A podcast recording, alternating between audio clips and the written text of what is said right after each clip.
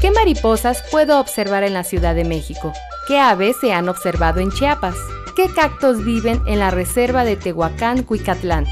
Conoce las especies del país, de los estados, de los municipios o de tu ciudad.